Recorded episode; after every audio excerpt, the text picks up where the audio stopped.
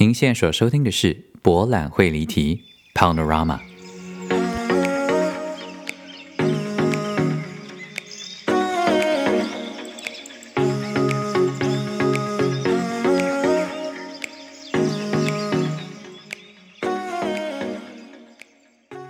Welcome back to Panorama 博览会离题。大家好，我是蔡博。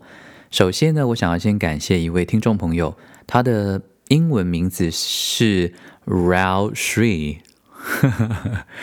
嗯，我想要谢谢他，呃，赞助我一百块喝咖啡。为什么这件事情意义很重大？是因为第一，他是第一位；第二，是因为其实当初在 First Story 上面，呃，就是做这个 Podcast，它其实有一个。有一个功能叫做赞助，然后，呃，当初其实没有想那么多，但就想说，好啊，如果大家想要请我喝杯咖啡的话，我当然是非常乐意接受。然后我本来以为这个要到很久很久以后才会有人突然想到说，好吧，赏你一杯咖啡。但是，呃，Raw Three 他很快的就在上面很慷慨的请我喝了一杯咖啡，然后。其实我看到的当下蛮激动，也很感动的，所以想说要特别在第三集的开头特别谢谢你。好的，呃，我开学了，然后我想要跟大家讲一下这一集我们要来聊一下学语言的过程。其实这个大家可以聊很多，所以如果今天聊不完的话，我们就后续再继续聊。但我想要跟大家 update 一下，就是一定很多人很好奇说。哎，现在欧洲这么严重，我的意思是说，因为我们在台湾看新闻啊，总是会看到说欧洲那种动不动一天就是一千两千人确诊，然后甚至更严重，像巴黎那种，呃，可能呃，像像法国可能一一天就一万的这种确诊率，到底人要怎么活啊？其实这跟我来欧洲前的想象也是这样，我一开始就会想说，如果一天就超过我们台湾过去几个月的确诊人数，那到底人还敢不敢走在路上啊？到底要怎么样维持这个社交距离呢？这些东西都是在我出发前有非常猛烈的疑问。那更不用提到上学了，对不对？上学这这要到底怎么进行？好，我就要跟大家聊一下我第一天到呃我的语言学校的过程。首先呢，呃，每次要到一个新的环境啊，要认识新同学这件事情呢，就是我的最大的罩门，因为我很不会交朋友，我交朋友非常非常的慢，慢到一种，等我缓过神来，已经被退学了，不是，就是已经学习已经结束了。所以，呃，例如说，我刚去念台大戏剧系的时候啊，我也是非常的。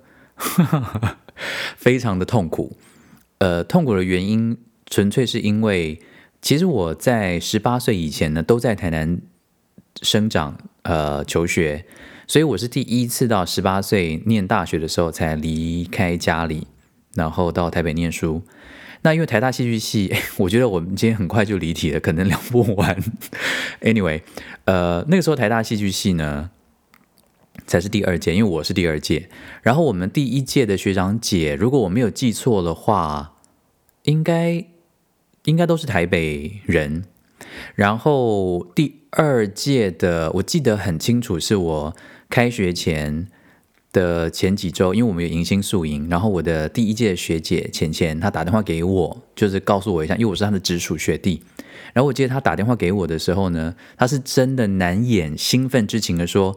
学弟，你是台南来的耶，好酷哦！然后我那时候心中就想说，嗯，台南哦，OK，谢谢学姐。那个时候不太明白是什么意思，但后来呢，进到戏剧系之后才理理解，说其实整个第一届、第二届好像就只有一位是新竹来的，一位是台中吗？然后另外就是台南，就是所有所谓的。台北以南接南部的这个逻辑的话，那就是南部的人非常非常的少。那我必须承认，我刚上大一的时候，其实非常的自卑。其实我本来就蛮容易自卑的啦，因为会就觉得自己不够好啊，然后很容易很丢脸。哎，其实也不能这样讲，因为我国中、高中还蛮嚣张的。Anyway，反正就是一个南部小孩刚到台北念书的时候，有一种很微妙的心态。如果在座的听众朋友，呃，有有类似经验的话，我相信应该会蛮有共鸣的。我其实第一天要上课前呢，有点忐忑不安。其实往过往的经验呢，只要第一天上课，我一定就是会疯掉了。我记得那个时候，我第一次到国外算是求学的经验，就是游学那种不算。第一次正式求学的经验呢，是在大三的时候，我去美国乔治亚大学交换学生。那那是我第一次非常大的文化冲击，但是那一年的收获真的是非常非常的大。呃，主要在语言上面的冲击是，其实，在国中、高中呢，我的英文成绩都算是还蛮不错的。然后，所以心中当然也会自我感觉良好的认为说，哎，其实我的英文是还 very OK 之类的。所以那个时候到美国，并没有想太多，想说应该一切都是可以迎刃而解。但殊不知。到达了那边之后的前三个月，我从下飞机的那一刻，在海关人员问我一些有的没有的问题的那一刻开始，我就没有一句听得懂。这个真的造成我非常大的恐慌跟自我质疑，因为会觉得说，那所以到底过去六年跟上大一的时候也至少也会修一年的英文，就是这些自我感觉良好，在那一瞬间全部毁灭，就想说自己过去全部都白费了。但我后来发现了。亲爱的听众朋友们，其实到了一个新环境，我觉得特别是学语言，对我的经验来说，至少要花三个月的时间，才有办法把自己调整到一个跟当地微微接轨的状态。所以，其实你可能会觉得说，哦，三个月在在学习语言好像好久，可是其实我觉得三个月是最基本款的，因为啊，其实就像呃学声音。呃，演说一样，我常常在课堂上跟呃学声音的学生说，因为很多人都会急着，很多人都会认为学声音是速成的，就是我今天来上一个声音啊演说的大师班，然后我回去我声音就会有很大的改变，可是这是完全不可能的事情。我觉得啦，所有市面上面号称标榜速成的声音学习呢，都是骗人的，哈哈哈。我是真的这么认为，因为我们身体所建立的这些都是过去从出生到现在所建立的旧的习惯，所以如果你旧的习惯长期的累积，造成你现在可能说话、呼吸、投射的方式不是很健康的话，你当然会需要花至少一段时间去把你的旧习惯换成新的习惯。所以我会觉得三个月呢，在学习声音上面呢，也是一个最低的门槛。OK，好的，离题了。总之，为什么会讲到三个月？对，就是因为我刚到美国去的时候呢，就是很想死，认真的很想死。我就是想说，我为什么要离开台湾这个舒适圈到这里，然后一句话都不能讲？其实，通常学习外语，台湾我们台湾人学习外语应该都有类似的经验，就是你有时候到国外去念书啊，你真的会在某一刻很想要爆炸，你就会很，你就会一直问苍天说。老子或老娘也是个很幽默、还可以滔滔不绝的人呐，只不过因为语言不通而已，结果被你们这些外国人当成是病猫。这样，呃，这些经验我们可能或多或少都会有，因为其实语言要是不能够沟通的话，你就必须仰赖其他的肢体语言啦，或者是干脆就闭嘴。可是其实可能有在国外呃念过书的听众朋友也很很也听过，也也很能够感同身受这件事情，就是说。呃，其实东西方的文化还是在根本上有一个很大的差别，就是在东方啊，我们会觉得人就是谦虚啊，爱爱内涵光啊，我们就是不讲话，默默的就会有人看到我们在做的事情。可是其实到国外念书之后呢，才会发现说，如果你就是闭嘴默默不讲的话，你就会真的消失在人群里面，就会根本没有人会注意你。这件事情其实当初我到第一次到美国去的时候，也花了一段时间适应，因为。我总觉得在台湾，我们好像把我记得啊，从前小时候在课堂啊，如果老师问问题，然后一定是全部没有人要举手嘛。我猜现在可能还是这个样子啊。呃，然后只要班上有人就是像妙丽那样猛烈的举手的话呢，就会有人在旁边心里就会讲说：“哼，爱现，你以为你什么都知道？怎么？就这种心态的人真的还蛮多的。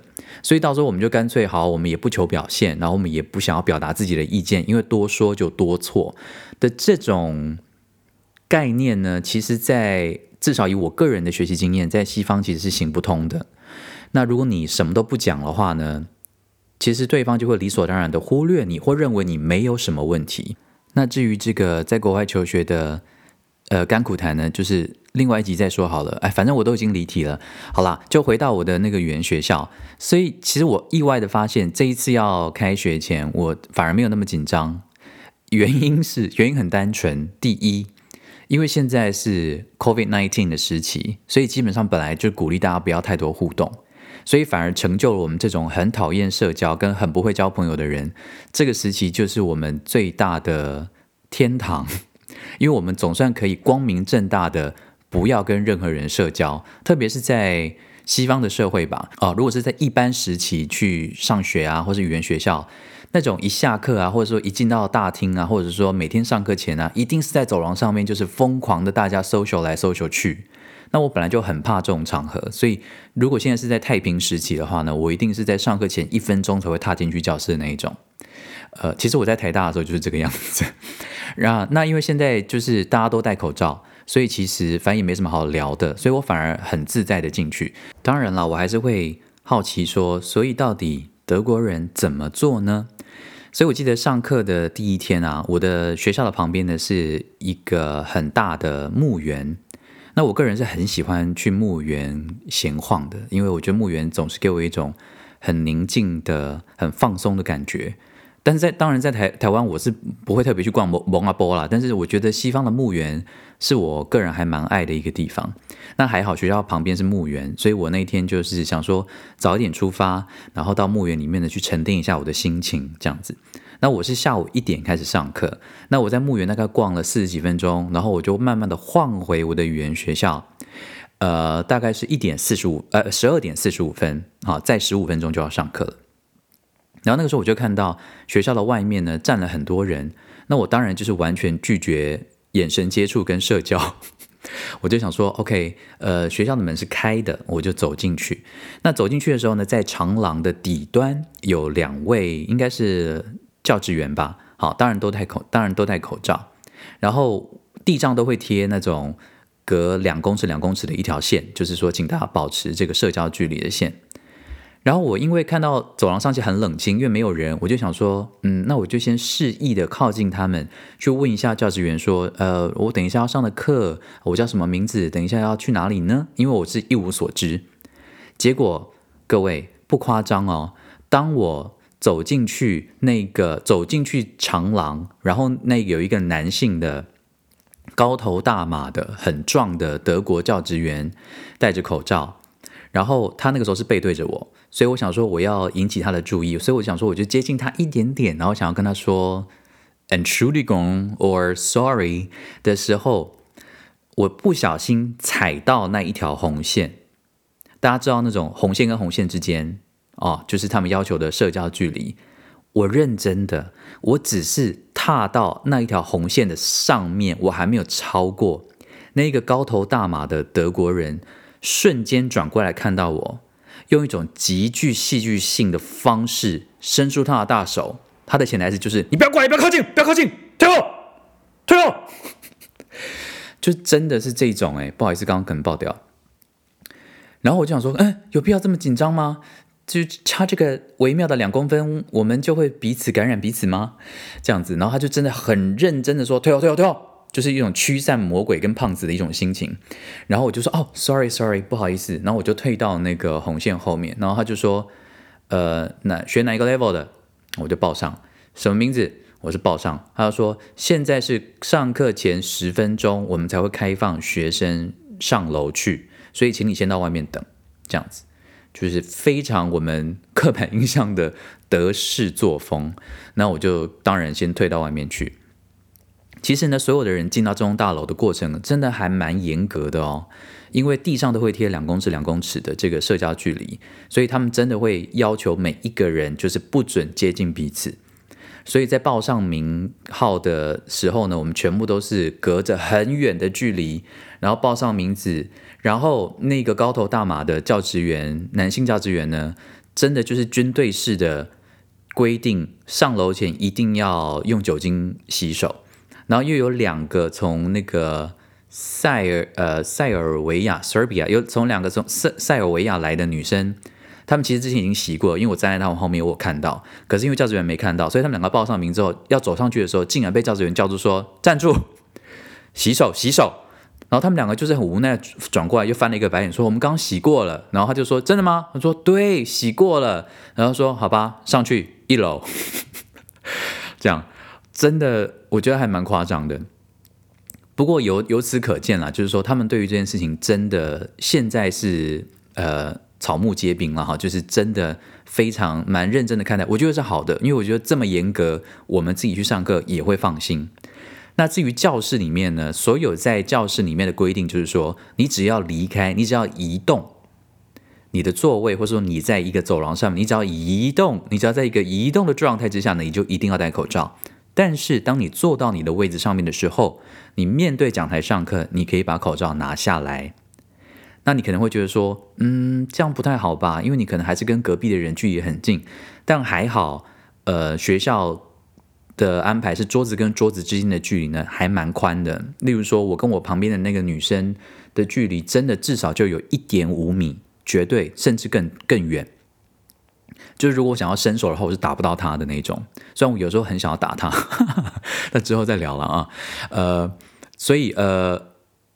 这个基本上空间是这样安排，然后那个教室的窗户呢也都是敞开的，门也都是开的，所以空气是流通的。那老师上课呢，基本上他只要坐在位置上面，他当然会把口罩拿下来，但老师只要一站起来，他就要戴上口罩。那他们有两种口罩，一种是 N95，另外一种就是透明的，可以看到嘴型的。因为毕竟学语言呢，看不到老师嘴型，其实还是会有一点点。想要抓狂哦，这个看嘴型其实还是蛮重要的，特别是在德文里面，有时候他们因为受格有有的是 n 结尾，有的是 m 结尾，所以我看不到嘴巴有没有闭上，我就会有点困惑。好，所以基本上呢，上课是这样 setting。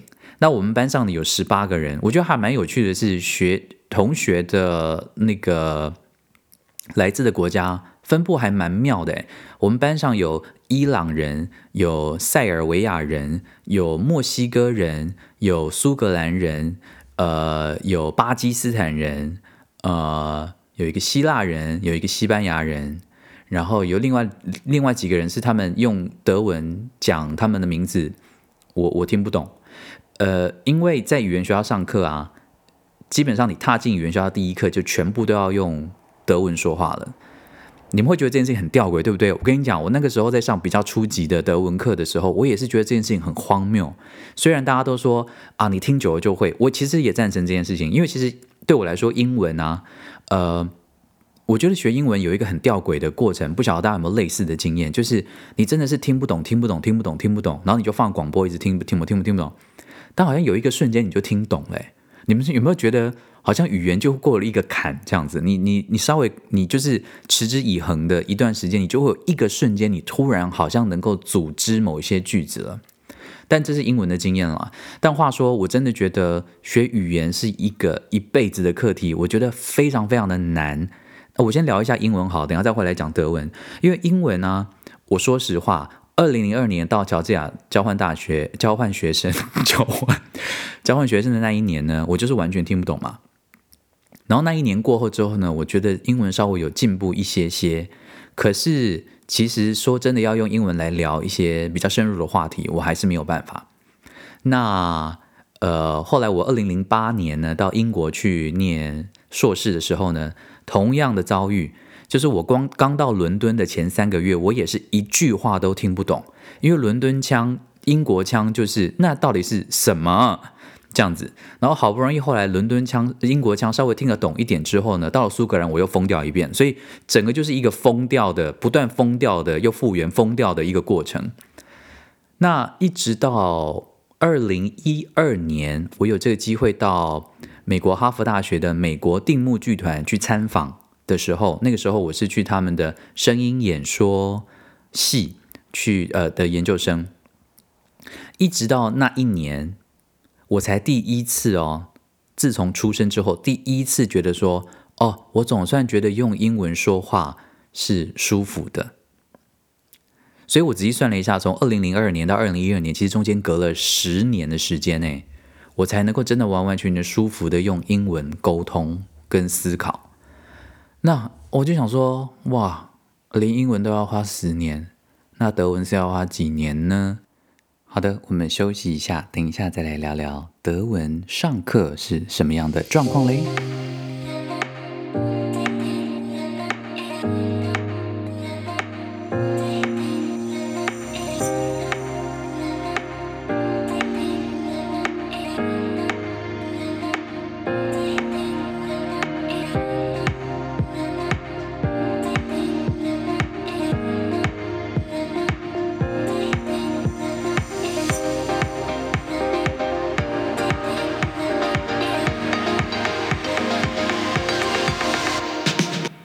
Welcome back to Panorama 博览会离题，我是蔡博。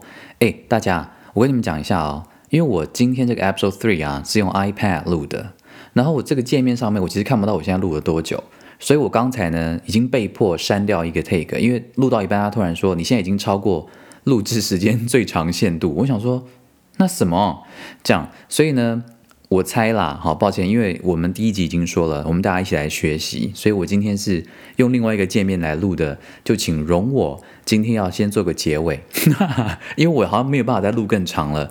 那下一集呢，会跟大家聊一下，到底在一个全德语的环境里面学德文是一个什么样子的经验呢？这样子，OK，好的，Panorama 博览会离题 Episode Three，我们下次见喽，拜。